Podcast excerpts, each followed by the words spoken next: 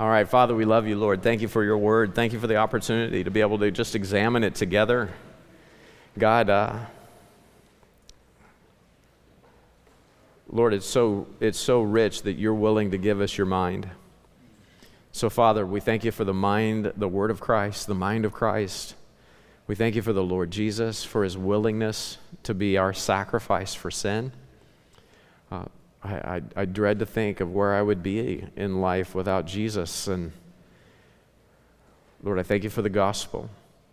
I thank you for the, I thank you for the work of reconciliation that Christ did at Calvary. And, and Lord, I pray that, that what's true of us as believers, Lord, that, that, that the relationship that we have with you would come out of our lives. And so, Lord, uh, help us to know you tonight. Help us to hear what your word says.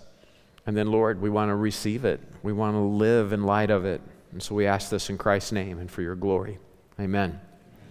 Okay, we are continuing to contrast, look at the differences between the righteous and the wicked. And, and so we're going to pick it up in verse 20. And this brings us to our fourth section in this chapter. we're going to see the companions that the righteous and wicked keep. Verse 20 says, He that walketh with wise men shall be wise but a companion of fools shall be destroyed. And so this is such a big deal. This is such a big theme. This keeps coming up. We've looked at this concept before. So, again, the, the, the, the way to look at verse 20 is birds of a feather flock together. So be careful who you flock with. If you flock with the wrong people, you'll end up crashing with them. And uh, I'll just give you this is just a smattering of the verses that communicate this principle uh, throughout Proverbs. So you've got those cross references in your notes. Okay, so here's the key you want to walk with wise men. Why? Uh, because people walk and talk. Uh, you want to walk with the wise because that's how you're going to glean, that's how you're going to learn wisdom. Flock with the wise. So that's what Solomon is doing with his son here in the book of Proverbs. He was walking with his son. The question was is, is the son listening? Or was he instead of a, a, companion with fools? And we've, we've, we've talked about this example, this cross reference from 1 Kings chapter 12 before, but let's just be reminded. Okay, anytime a, a, a person decides that they're going to walk with, take counsel with foolish people, you're in danger of following, uh, following in a way that's, that leads to destruction. In 1 Kings chapter 12, Rehoboam, he comes into power. And so the congregation of Israel comes and says to Rehoboam, listen to this, verse 4, your father, right? Verse 4, thy father, uh, he taxed a lot. Uh, he made our yoke grievous. Now therefore make thou, now therefore make thou the grievous service of thy father and his heavy yoke which he put upon us lighter. Just ease up a little bit, and we will serve thee. And he, Solomon's son, Rehoboam, the new king, and he said unto them, Depart for three days, and then come again unto me. And the people departed. And King Rehoboam consulted with the old men that stood before Solomon, his father, while he yet lived. And Solomon was, what was the thing about him that was the biggest and the most in all the history of mankind? He was the wisest, right? And so these old men have been standing before King Solomon all their life do you think they probably, they probably picked up a thing or two over the years, didn't they? Uh, these old guys, these old codgers, know a thing or 50. So Rehoboam's consulting with them. Here's their answer If thou wilt be a servant unto us people this day, and will serve them and answer them and speak good words to them, they will be thy servants forever. But he forsook the counsel of the old men which they had given him and consulted with the young men that were grown up with him. And uh, does a young man have as much wisdom as an old man? Now, there's a lot of young men who are convinced that they have more wisdom than anybody they know. That's because they don't have a lot of wisdom yet. they don't know what they don't know. And so, you know, you crash and burn a few times, you, you crash and burn enough, you start figuring out, uh, you know, you, you, start learning a few things. Okay, so, so now he's listening to the young guys. And uh, what counsel do they give? Uh, he said to them, What counsel give ye that we may answer this people who have spoken unto me, saying, Make the yoke which my father did put upon us lighter? And the young men that were grown up with him spake unto them, spake unto him, saying, Thus shalt thou speak unto the people. this people that spake unto thee, saying, Thy father made our yoke heavy, but make thou it lighter unto us. Thus thou shalt say unto them, My little finger is thicker than my father's loins.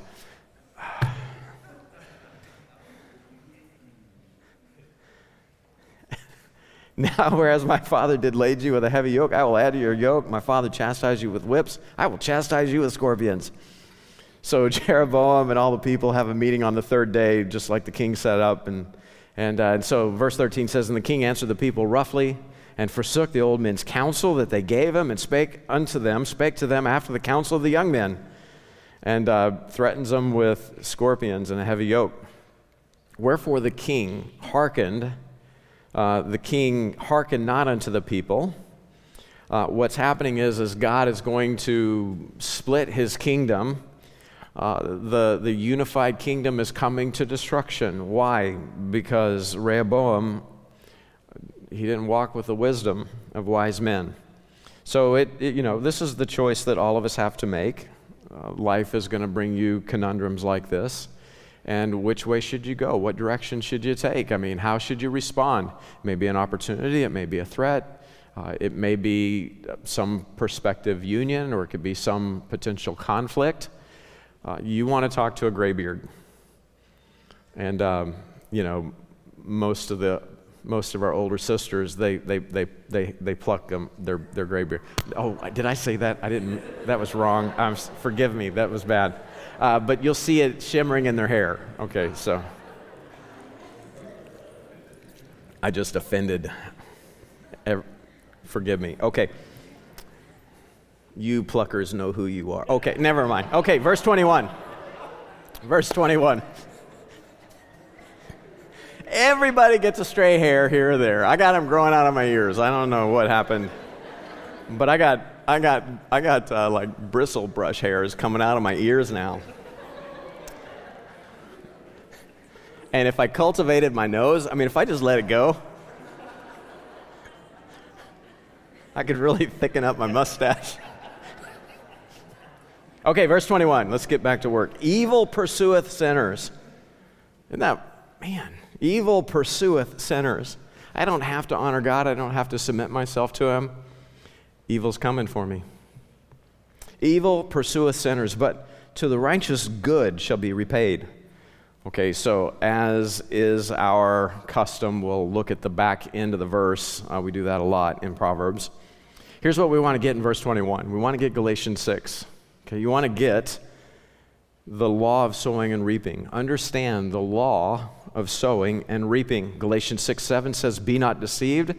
God is not mocked, for whatsoever man soweth, that shall he also reap. For he that soweth to his flesh shall reap, shall of the flesh reap corruption. But he that soweth to the Spirit shall of the Spirit reap life everlasting. And let us not be weary in well doing, for in due season we shall reap if we faint not. A lot of people stop right there. I think we need to keep going. Verse 10 says, As we have therefore opportunity, let us do good unto all men, especially unto yeah, especially unto them who are of the household of faith. Okay, so so don't be deceived. What you sow, that's what you're going to reap. And so if you're pursuing sin, evil's going to chase you down. If you're pursuing good, uh, you're going to get the blessing of that. How are we going to be blessed? How the, to the righteous good, but to the righteous good shall be repaid. Okay, how does that how does that play out in their life? Well, in the law of sowing and re- reaping, you know, there's counsel in verse 9. Sow to the Spirit. Don't be weary in well doing. Keep, keep doing what's right, and you'll get the blessing of that. And then verse 10 continues this counsel. As we have therefore opportunity, let us do good, there it is, unto all men, especially unto them who are of the household of, mate, uh, of, of faith.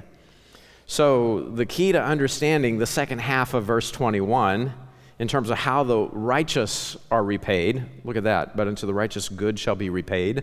Repaid for what? Well, out of the righteous life came some activity that deserved some blessing. Do you see that? Just like in the center, there was activity that caused evil to consume them. How the righteous are repaid. Well, you're doing good to all. See, it's, it's a big deal to be a part of a local church body it's a big deal to be able to invest in the household of faith because now you're fitly joined. And the investment that you make in your brothers and sisters, where you're encouraging them, you're, you're part of what's edifying them in their faith, you're going to enjoy the blessing of that. Another way to look at it is the judgment seat of Christ. If, you're, if you are doing the right things that God calls His children to, you're investing the Word of God into the souls of men, you're going to have people at the judgment seat that you can point to and say, You're my crown of rejoicing. You're my joy in the Lord on this day. The, the, the, the righteous good shall be repaid. Man, that's just an amazing thing. God pays blessing on his people. Luke 6, verse 38 says, Give and it shall be given unto you, good measure, pressed down, shaken together, running over, shall men give into your bosom. For with the same measure that you mete, here it is, withal shall it be measured to you again. What you invest, I mean, you, you, if you work in a garden and you work your tail off getting that corn in those rows, guess what you're going to be doing a few months later? You're going to be eating corn on the cob. And that is, I mean, when you're in the tall corn, you are blessed. That is a good thing, okay? Now, evil, okay? Evil chases the sinner. Why? Why does evil chase the sinner? Well, we just saw that for the good, right, for the righteous, good is repaid to them. whatever went out of their life, the law of sowing and reaping says something good has to come back. So again, it's a couplet. There's a comparison and a contrast to be made here. Something's happening in the sinner's life, and evil's coming for him. Why? Well, because perpetrators be perpetrating. We said this, I think, last time. And uh, when, people be, when people get perpetrated on, uh, they tend to want to get even, right? People go after justice. And so, just like good follows the righteous in Psalms 23 6, surely goodness and mercy shall follow me all the days of my life, and I will dwell in the house of the Lord forever. Just like good follows the righteous, evil follows the sinner.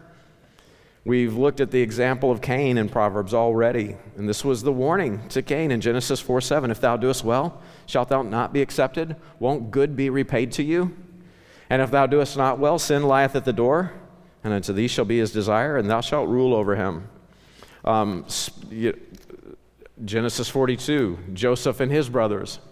Joseph you know, he, he, he declared what God was doing in his life. His brothers were offended by it, and, and uh, they treated him badly.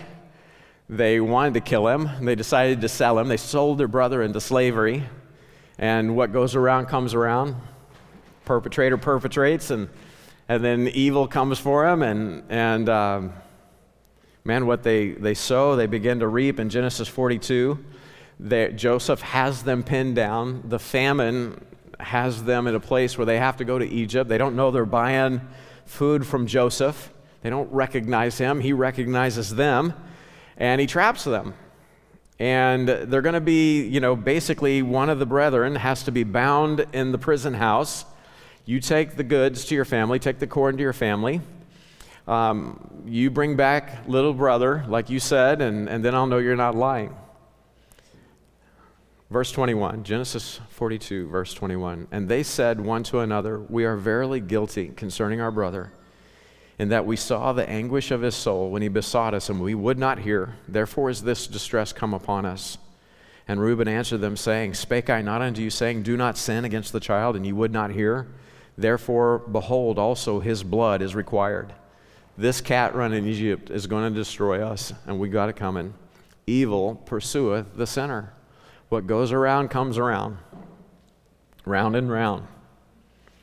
Never mind. Psalms 140, verse 11.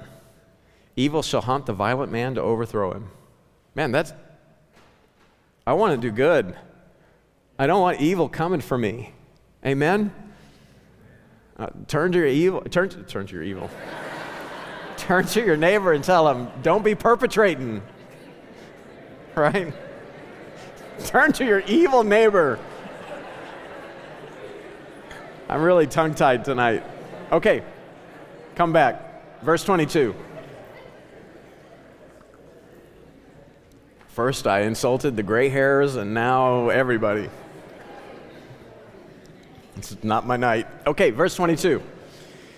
This brings us to point number five concerning the righteous and the, and the wicked, let's talk about the provision that they make. Here in verse 22, we see the inheritance that they leave. And verse 22 says, A good man leaveth inheritance to his children's children, and the wealth of the sinner is laid up for the just.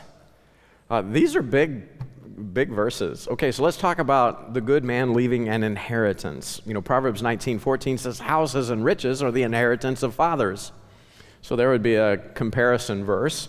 Grandfathers leave an inheritance to their children's children.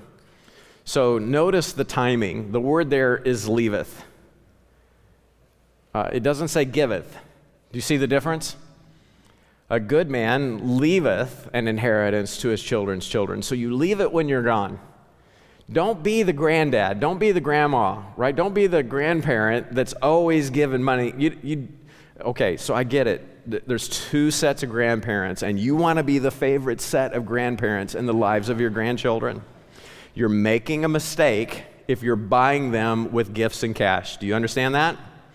Build the relationship. That's what grandparent years are for. It's not to give those grand you're not buying the love of your grandchildren. Some of you you're so young, you're like, what are you talking about? Keep breathing, you'll get there and that little that little anchor biter shows up at your house and you're like oh they're perfect. Mine you're all mine. And you'll and what you'll try to do is you'll try to be the best grandma or grandpa and you're going to do it with gifts and cash and you are destroying that child. What they need is your heart. What they need is time with you. They need the relationship. Give them yourself while you're alive, and then the wisdom of Scripture is you leave him the gold when you're gone. You see the difference? I mean, that's, I mean, that's a mic drop right there.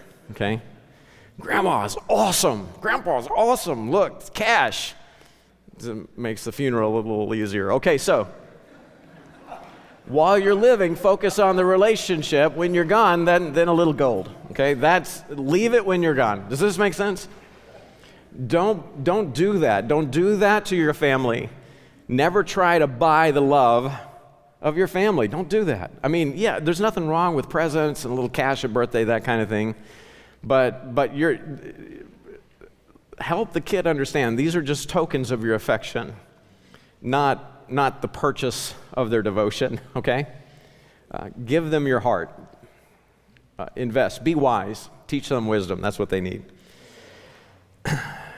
Here's, here's your warning verse if, you, if you're not taking me serious. I want you to see what the Bible says. In Proverbs 20, verse 21, it says, An inheritance gotten hastily at the beginning. An inheritance may be gotten hastily in the beginning, but the end thereof shall not be blessed. Too much cash up front doesn't do a young person any good. Luke 15, you got an example of someone getting a hasty inheritance, and he lost it all, almost destroyed his life. He's getting ready to eat with pigs. He's so down. He's getting ready to eat with pigs. Comes to himself and he said, How many hired servants of my father's house have bread enough to spare? I, I got to go get a job in my family business just to survive. He should have been focusing on the relationship, not the resources. Does that make sense? Yeah. I want my inheritance now. So you get it hastily, the end thereof shall not be blessed. Proverbs 20, 21. But you want to leave, okay, you, this is just as important as the inheritance. You want to leave a good heritage. Heritage is your next blank. You want to be a part of the pack that's training up your children in the way that they should go. Colossians 3:24 says that we receive the reward of the inheritance. Why? For we serve the Lord Christ. That's how we want to bring up our kids. 1 Peter chapter 1 says that we have an inheritance incorruptible, undefiled, that fadeth not away, reserved in heaven for you. That's what we want to make sure that our family gets. Amen? We want them to have eternal blessing. Uh, Revelation 21 7, he that overcometh shall inherit all things. That's what I want for my family, not a chunk of cash that lets them just go out and buy a car or something whenever I die. now, I want to do that. I want to leave some cash for my family, but, but I want them to know the Lord. And I want them to have a good relationship with Him and a life of service, a life in His service. Okay, loss. Okay, a good man leaves inheritance, but the wealth of the sinner is laid up for the just. So this is a whole nother message in and of itself. I give you some examples uh, and cross references there, but but you know, think about the story of Jacob working for Laban. Laban's trying to rip off Jacob, and what happens? The wealth of the sinner is laid up for the just, and so Jacob ends up with his father's his father-in-law's herds. Uh, you see the same thing with Egypt and Israel. Egypt's perpetrating on Israel, puts Israel in the bondage of slavery and and trying to, to, to keep them at a place of poverty, and they end up with the riches of Egypt when they go out. Why? Because the wealth of the sinner is laid up for the just. And you see that again in, in, in the promised land. The, the wealth of Canaan, the Canaan land, went to Jacob. So that principle, the wealth of the sinner, is laid up for the just. If you're, if you're serving the Lord Jesus Christ, man, you may be wearing a $10 Timex watch and driving a hoopty, but look around. I mean, all that, all that wealth, all that money, they're just laying it up for the righteous. Uh, you, you're going to rule and reign with Christ. We don't want to be short sighted. If I'm, if I'm going to, if I'm going to, if I'm going to cut short my service to the Lord, because I think there's some nugget that this world has that I have to have. So I'm going to go after that, and I'm not going to be all about being a part of a company of believers that are winning souls, making disciples, training and equipping leaders so that the work can multiply according to the Creator's command, by the way. I don't have time for that because, you know, I got to make hay while the sun's shining. Mama didn't raise no fool. I got to get that cash while I can. Mm.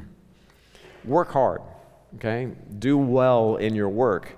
But if that's getting in the way of your service to the King of Kings and the Lord of Lords, you have not thought it through. The wealth of the sinner, it's just being laid up for the just. Okay, they provide sustenance. How do the wicked and the righteous sustain? Verse 23 Much food is in the tillage of the poor, but there is that that is destroyed for want of judgment. Tillage can be like land that was previously worked, it was previously cultivated, but now it hasn't been seeded for a season or two.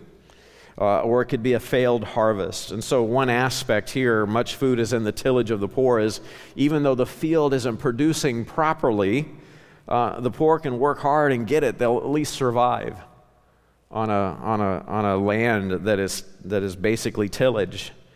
Uh, but another way to look at it is yeah, there may be loss over error. You know, much food is in the tillage of the poor, but there is that is destroyed for want of judgment.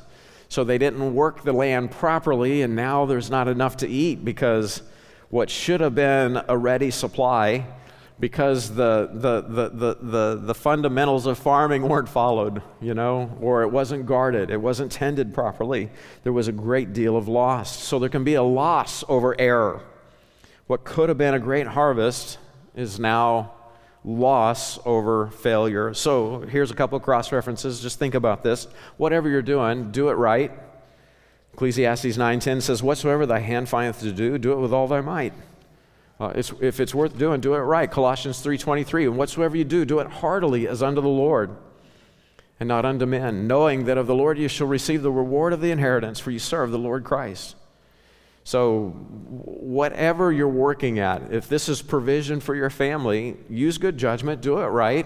Even if you've got a bad job, uh, you, can still, you can still survive on a bad job. Is this making sense? There's much food in the tillage of the poor. What about correction? Okay, I was trying to go quickly because we may not finish verse 25. We'll see. Or I can give you the blanks and you can study 25 out on your own. But this is a touchy verse, and so we want to just drill right down. verse 24. What about correction? The wicked and the righteous. How do they correct their children? Verse 24 He that spareth his rod hateth his son, but he that loveth him chasteneth him betimes man, I love my kid too much to ever discipline them. Uh, the idea of using a rod on my child is just that's an evil thing i could never i could never bring myself to do that i love them too much the bible says no you actually hate your kid because you're picking what they want over what the lord commands over their life he that spareth his rod hateth his son. I can't discipline my kid because I love him too. No, you don't. You don't love them enough to give them what they need. So let me give you an example. Okay, this is this is a this is this would be a dramatic example, but bear with me. Let's say your kid broke let's say your kid broke their leg. I mean, it, it, you know, it comes down here and then it kind of does this. Okay, the, the leg is broke. And, uh, you know, you're out camping, you walked out two days. I mean, you have to set the leg. But every time you get near to the leg, they start screaming. What are you going to do? Oh, I love you too much than to ever hurt you in this way. I just don't want, there's something really wrong in your life, but you don't want me doing anything about it, and so I'm just going to leave you be. Are you loving your kid? No, what you do is you jam a stick in their mouth and you say, bite down hard. and then you make them cry because you love them. Do you see that? Something is dramatically wrong, and to fix it, you're going to have to hurt them. You're not doing it to destroy them, to injure them. You're doing, you're doing it to repair something that is broken. So, the broken leg illustration is the best one that I can give you. Um, you know, every time I pick up the rod, my kids start screaming like I'm trying to take their life. Well, you're not trying to take their life. You're trying to fix something that's, that's very wrong in their life. He that loveth him, if you love your son, you chasten him betimes. Uh, there are times when it's time to chasten. Okay, so, so what are we talking about? Well, we need to run our cross references. Proverbs 3.12 says, For whom the Lord loveth, he correcteth, even as a father the son whom he delighteth. Well, Hebrews chapter 12 tells you how he does that. So, so is, did I leave that one in your, in your notes? Okay, so Hebrews 12, verse 5. Have you forgotten the exhortation which speaketh unto you, uh, speaketh unto you as unto children? My son, despise not thou the chastening of the Lord, nor faint when thou art rebuked of him. For whom the Lord loveth, he chasteneth and scourgeth. If you didn't know what chastening leads to, here it is. And scourge, you know what a scourging is? That's, that's typically you're bent over something somewhere and there's something happening and it's the, the, the, the, board of correction on some level is being applied to the seed of learning and okay so scourgeth every son whom he receiveth if ye endure chastening god dealeth with you as with sons for what son is he whom the father chasteneth not but if you are without chastisement whereof all are partakers then are you bastards and not sons Furthermore, we have had fathers of our flesh which corrected us, and we gave them reverence. Shall we not much rather be in subjection unto the Father of spirits and live? For verily, they verily, for a few days, chastened us after their own pleasure. In other words, we got on their last nerve, and so they lit us up. So we stopped doing whatever it was that was driving them crazy. They chastened us after their own pleasure, but He, God, for our profit, that we might be partakers of His holiness. Proverbs 19, verse 18 Chasten thy son while there is hope, and let not thy soul spare for his crying. 22:15 says foolishness is bound in the heart of a child but the rod of correction shall drive it far from him. 23:13 withhold not correction from the child. What are, we, what are we talking about? Well we're talking about scourging. For if thou beatest him with the rod he shall not die. If he can die from being from the rod being applied to his backside, you're doing it wrong. You're a monster, not a parent. Okay? Again, the assumption here is that the discipline is biblically correct. For if thou beatest him with a rod, he shall not die. 13, uh, 1324. Oh, this is where we're at. I'll put that in as a cross reference. So nice, we're going to read it twice. Uh, Proverbs 29 15. The rod and reproof give wisdom, but a child left to himself bringeth his mother to shame.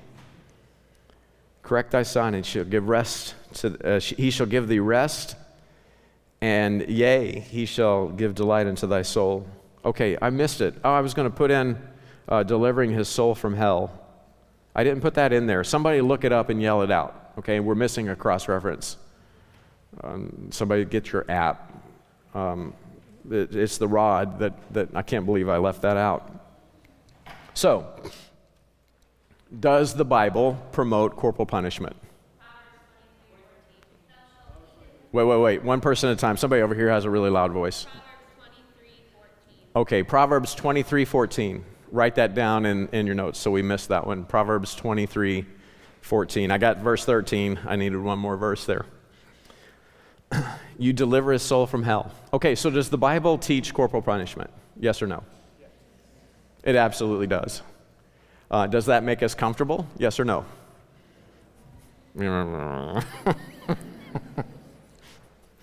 okay, so um, I'll, I'll just be blunt.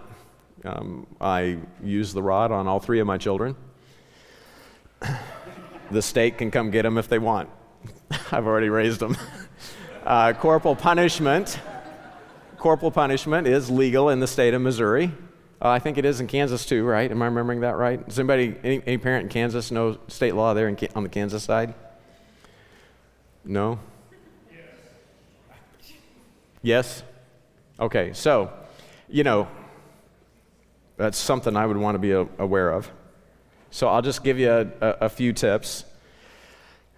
Um, my attitude from the beginning was I'm going to raise my kids the way the Bible tells me to. And if the state thinks they can do a better job, well, then they can just do that. I'd rather lose my kids in fear of the Lord than raise a kid that busts hell wide open in fear of my kid. Does that make sense? Uh, now, having said that, how do we biblically discipline our kids? Uh, let me just give you a few cliff notes. As you can see from the cross references, this is going to come up again, and so I want to hit a different theme each time when we come to discipline. Uh, but let me just give you a few things right up front.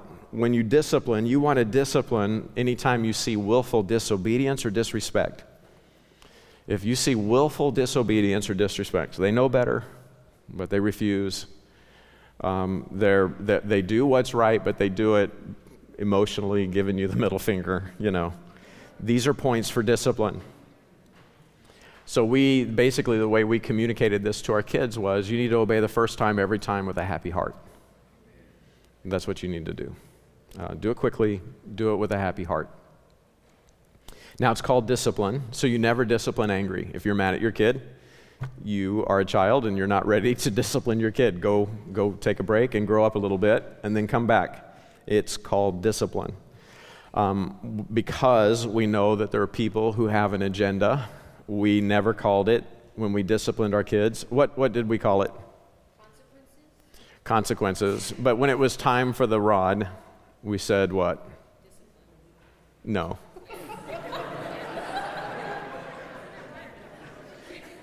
okay, to her credit, I had to discipline her like three times. it's time to go to the couch. That's what we called it. We called it going to the couch because that's what most of the parenting world calls time out.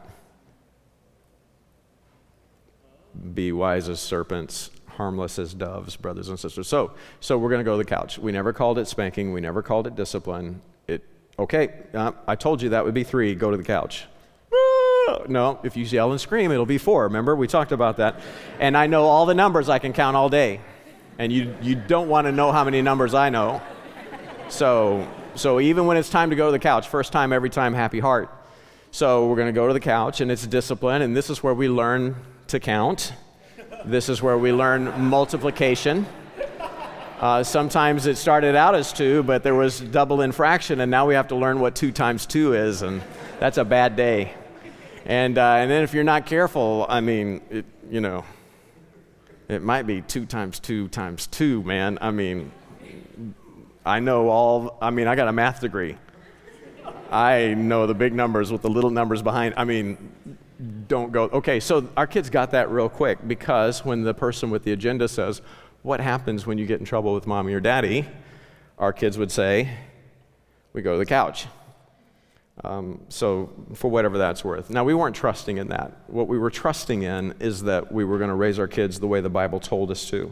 The Bible says use a rod. Never lay your hands on your kid in anger. You will not find that in Scripture, so don't do it. As a matter of fact, dad, well, mom, too, mom, you know, mom's got a little hand and she's mad, and so she just really lays in there and she's using way too much force. Same thing with dad. Dad's got a big hand. Um, don't lay your hands on your kids.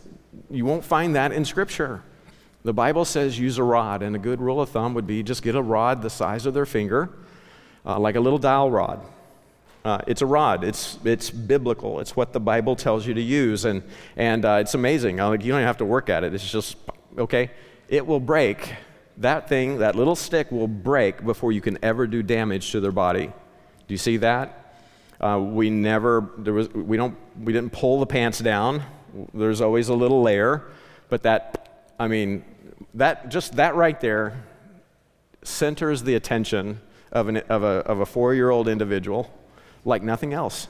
You wouldn't listen to me, but now I've got your full attention. and we're able to actually process through everything that went wrong and, and talk about how we can make sure everything's going to go right moving forward. So we're not disciplining angry.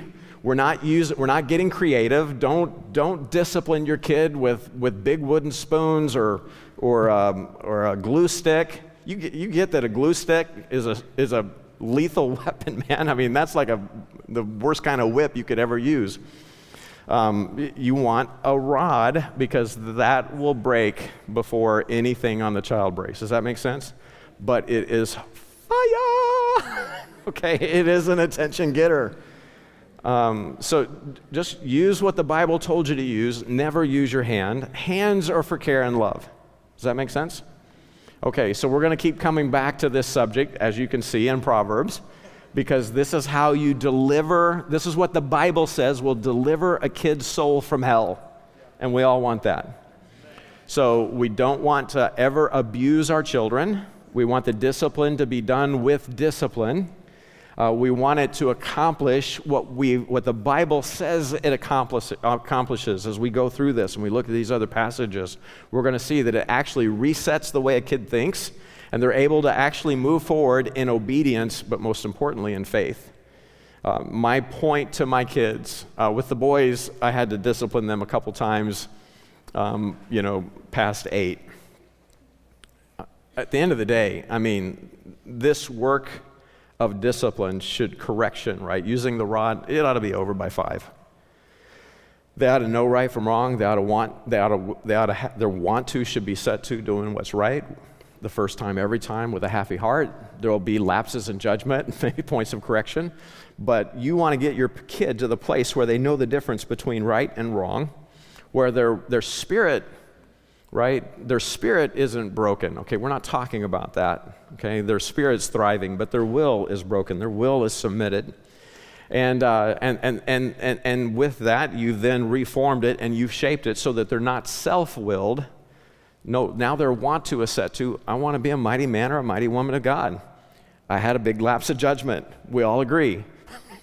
okay, at the point where you can now reckon with your kid, well, you're, you're not using the rod anymore uh, you're training up your child in the way that they should go. Do you see the difference? Uh, so I tell, you know, have to tell a kid that's, I think he was maybe 12, like, dude, are you kidding me? I gotta, I gotta, I gotta, I gotta use the rod. You're 12 years old. This is crazy. Like, I mean, you knew this was coming. This should have been done by the time you were five. I mean, there are three year olds that get this. Okay, so anyway, that's uh, you don't want to rant and rave too much, but you want to make, you want to get the point across. I don't want to do this. I want us to come and reason together. And though your sins be as scarlet, if there's a repentance, right, there'll be reconciliation, right? You, th- this can be made white as snow. You can move forward in faith. You can do the right thing. So parenting is all about getting your kid to the place where you can train them up in the way that they should go. And so we'll be looking at that over the, the, the weeks to come as discipline comes up in Proverbs. So, what we've started with, we started with the hard stuff first. Does this make sense? This is what the Bible says. I, I know that it works. Um, I've, I've waited 20 years to be able to teach on this because the proof is in the pudding. None of my kids are perfect, but all three of my kids, their want to is set to they want to do what's right before the Lord none of us are perfect. I didn't parent them perfectly, but in faith, there was discipline, and we used the rod. Okay, real quick 25. Sustenance. We're back to sustenance. The righteous eateth to the satisfying of his soul, but the belly of the wicked shall want. give you the cross references there. Basically, the promise is God will supply his people. That's always the promise. He supplies his people. So get this down in your notes eat to live, don't live to eat. Okay, that's a tough thing to learn sometimes. I go through cycles of it. Um, and I'll catch myself, you know, I'll catch myself, I'm hungry. Oh, well, that means I can go eat. Well, not necessarily. Have you had 2,000 calories today, Miles? Yeah, but I'm hungry.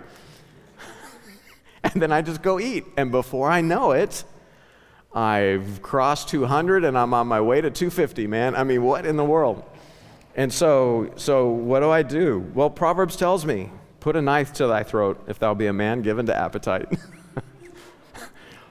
the biblical position is, is you don't, you don't need to eat what you want, you eat what you should. And if you're given to appetite, you just need to learn to be hungry. Does that make sense?